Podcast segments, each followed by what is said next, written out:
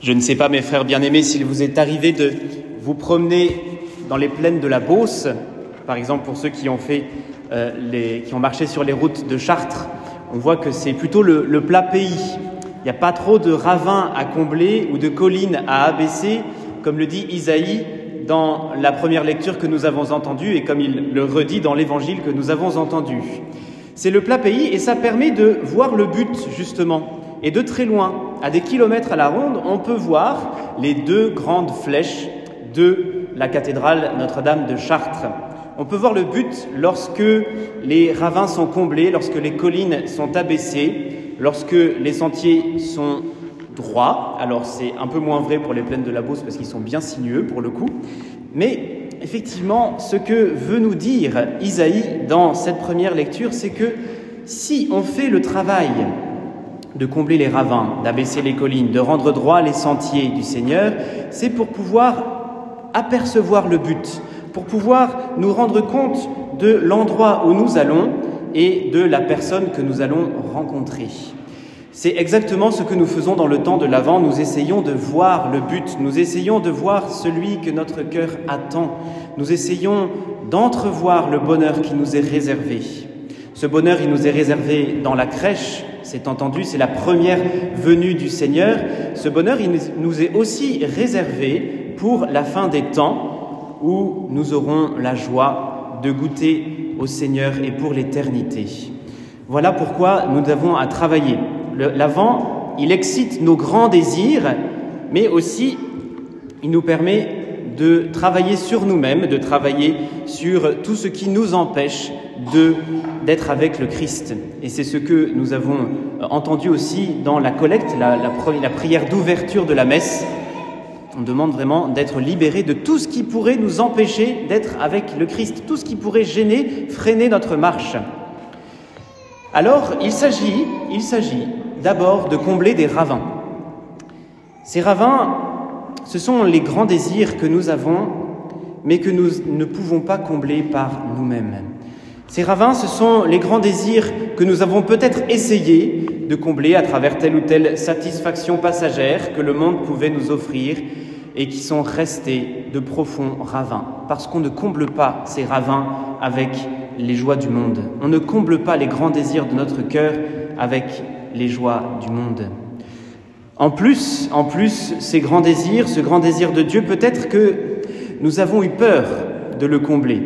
Nous avons par exemple un grand désir de la miséricorde. Nous savons que nous avons besoin d'aller nous confesser et puis on retarde, on retarde, on retarde le temps de la confession parce qu'on a peur.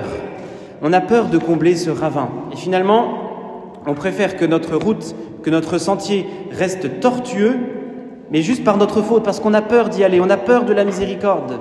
On a peur de ce que va dire le prêtre. Ouh là là, mon Dieu, mais qu'est-ce qu'il va penser de moi Ou tout simplement, est-ce que je suis prêt à recevoir cette miséricorde quand moi-même je ne suis pas prêt à me pardonner On a beaucoup, beaucoup d'excuses pour ne pas aller se confesser dans le temps de l'Avent.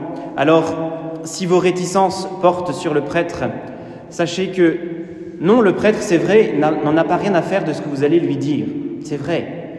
Mais si vous croyez qu'il en a quelque chose à faire pour vous juger, vous vous trompez complètement.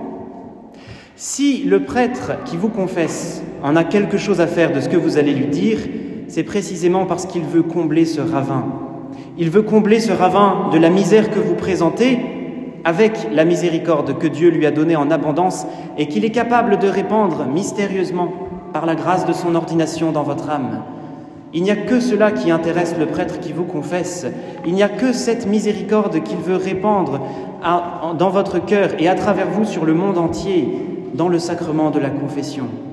Voilà pour les ravins à combler. Il n'y a pas de peur à avoir et même, même si nous avions du mal à nous pardonner, nous pouvons déjà profiter du pardon que le Seigneur nous donne pour pouvoir nous pardonner à notre tour. Il y a des ravins à combler, il y a des collines à abaisser. Là aussi, ce sont des désirs, mais peut-être pas de grands désirs. Ce sont les faux désirs, les mauvais désirs, ceux qui viennent nous empêcher de voir justement les flèches de la cathédrale de Chartres et qui viennent nous empêcher de voir le but, le grand désir, le grand désir de Dieu. Ces désirs-là, c'est souvent une gloire humaine, une gloriole trop humaine, on est beaucoup plus accroché au regard des autres qu'au regard de Dieu. On finit par se faire une petite existence, un petit rôle qui correspond bien peut-être au code de notre société, aux codes sociaux d'une petite société catholique. On est bien dans les codes, mais on a oublié que ce qui compte, ce n'est pas le regard des autres, c'est le regard de Dieu. Si on n'abaisse pas ces collines-là, ces mauvais désirs, eh bien on s'épuise. On s'épuise à rechercher le regard des autres parce que les autres finalement ne nous fourniront jamais, jamais ce que nous attendons. Nous attendons des autres ce qu'ils ne peuvent pas nous donner. Une gloire éternelle, une gloire divine. Et finalement, nous plaçons dans le regard des autres finalement quelque chose de très vain, très très vain. On s'épuise. Alors que si nous cherchons la gloire qui vient de Dieu, si nous cherchons la gloire infinie, celle qui ne passe pas, alors c'est vrai, on n'a pas fini de désirer, mais c'est parce que Dieu n'a pas fini de nous combler. Que ce désir de gloire, Dieu ne cesse jamais, jamais de l'entretenir, parce que plus Dieu veut donner quelque chose, plus il le fait désirer. C'est Saint Jean de la Croix qui le dit. Et au, contraire du regard des hommes qui ne cesse de créer en nous un désir, mais qui ne sera jamais satisfait, le regard de Dieu creuse en nous un désir qu'il ne cesse pas de combler au jour le jour. Nous regardons celui vers qui nous allons, mais nous n'oublions pas que le Seigneur est déjà avec nous sur le chemin, sur cette terre. Il est déjà avec nous pour satisfaire nos désirs. Bien sûr, nos profonds désirs ne seront comblés qu'au moment de la fin du monde, qu'au moment où nous pourrons le voir face à face, c'est entendu, mais nous pouvons être sûrs qu'il est déjà avec nous sur ce chemin. Il y a donc des ravins à combler, des collines à abaisser, et enfin des chemins à rendre droit. Des chemins à rendre droit. Cette droiture, encore une fois, on ne va pas se la donner à soi-même, ce ne sont pas les autres qui vont nous la donner non plus. Cette droiture, elle vient de celui qui est la vérité même elle vient de Jésus, que nous acceptons dans notre cœur pour que lui-même vienne rendre droit nos sentiers. Nous acceptons cette vérité-là et nous acceptons d'avoir un grand désir de la vérité. On ne va pas se satisfaire de ce que le monde peut nous donner en termes d'opinions diverses et variées. On ne va pas se satisfaire de ce que le monde peut nous donner en termes de ces petites vérités qui n'en sont pas. On va tout droit à celui qui est la vérité même. On va tout droit à celui qui nous enseigne. On reste plus docile à la parole de Dieu qu'à la parole du monde. Et pour cela, le temps de l'Avent est un temps de silence. On a besoin de faire taire autour de nous et en nous les bruits du monde. Pourquoi ne pas couper un peu sa radio, son téléphone? Pourquoi ne pas éteindre sa télé? Pourquoi ne pas prendre un peu plus de temps dans le silence pour la prière, ménager cinq petites minutes de plus le matin pour entendre la parole de Dieu et rester plus attentif à ce que le Seigneur a à nous dire, qui est une bonne nouvelle, plutôt que à ce que le monde a à nous dire. Peut-être que une fois que nous aurons comblé ces ravins, abaissé ces collines et rendu droit ces sentiers, il nous restera quelque chose de difficile à faire et on se dira mais on a quand même encore pas mal de kilomètres à parcourir. Est-ce que c'est vraiment une bonne nouvelle? Alors nous avons Saint Marc qui, dans l'évangile que nous venons d'entendre, a composé, c'est le premier, c'est le premier évangile, et il n'y avait pas ce terme d'évangile. Il n'y avait pas du tout ce terme d'évangile. C'est lui qui l'a inventé, pourrait-on dire.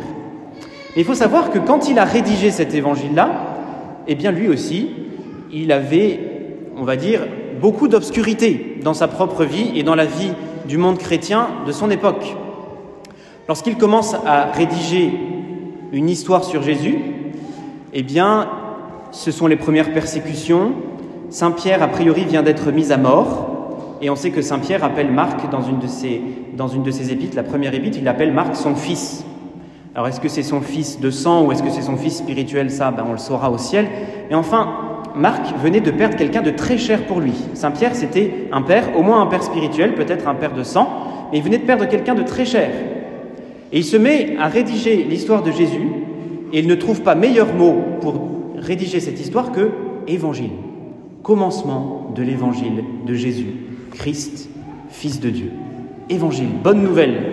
C'est lui qui a donné finalement son nom aux trois autres évangiles, aux trois autres histoires de Jésus, en disant que c'est une bonne nouvelle. Et croyez-moi, il fallait avoir du courage pour dire que c'était une bonne nouvelle, parce que l'histoire de Jésus, c'est une histoire traversée par la croix. L'histoire de Jésus dans les chrétiens, c'est une histoire traversée par les persécutions et par la mort du premier apôtre, Saint Pierre. Il faut vraiment avoir du courage, il faut être peut-être un peu insensé pour parler d'évangile. Et pourtant, il avait bien compris que là où se trouvait véritablement la bonne nouvelle, c'était dans l'union à Jésus, dans l'union à celui que nous attendons. Que cette joie que le Christ nous donne, rien ni personne dans ce monde pourra nous la donner. Que cette joie qui venait habiter son cœur, eh bien même les persécutions, même la mort de Saint Pierre n'avaient pas pu l'entamer ni l'entacher. Voilà ce que Saint Marc est venu nous dire aujourd'hui, même dans un monde de ténèbres, même dans un monde qui est traversé par la, par la persécution et par l'incompréhension de l'Évangile, nous pouvons, si nous acceptons les grands désirs que Dieu a mis dans notre cœur, nous pouvons vivre dès à présent de cette joie. Si nous acceptons de travailler à la vigne du Seigneur, si nous acceptons de combler les ravins, ou plutôt de laisser le Seigneur combler les ravins de notre cœur, de le laisser abaisser les collines, alors oui, nos sentiers deviendront droits et nous serons capables de gravir la seule montagne qui restera debout, la seule montagne qui restera debout, c'est la montagne du Seigneur. Venez, montons à la montagne du Seigneur. Voilà ce que le Seigneur est venu nous dire. Alors laissons-nous faire, laissons le Christ venir en nous dès à présent pour qu'il puisse venir nous combler de sa joie, nous combler de son courage aussi pour que nous ne baissions pas les bras. Laissons le Christ venir habiter dans sa miséricorde à travers une belle confession. Laissons-le abaisser notre orgueil qui franchement n'en vaut pas la peine.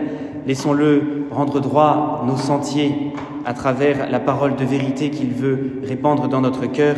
Alors oui, cette joie, cette joie qu'il est venu nous donner, rien ni personne ne pourra nous l'enlever. Et cette joie qu'il est venu nous, nous donner, nous pourrons la transmettre au monde. Que notre joie soit celle du Christ, que la joie du monde soit notre joie. Amen.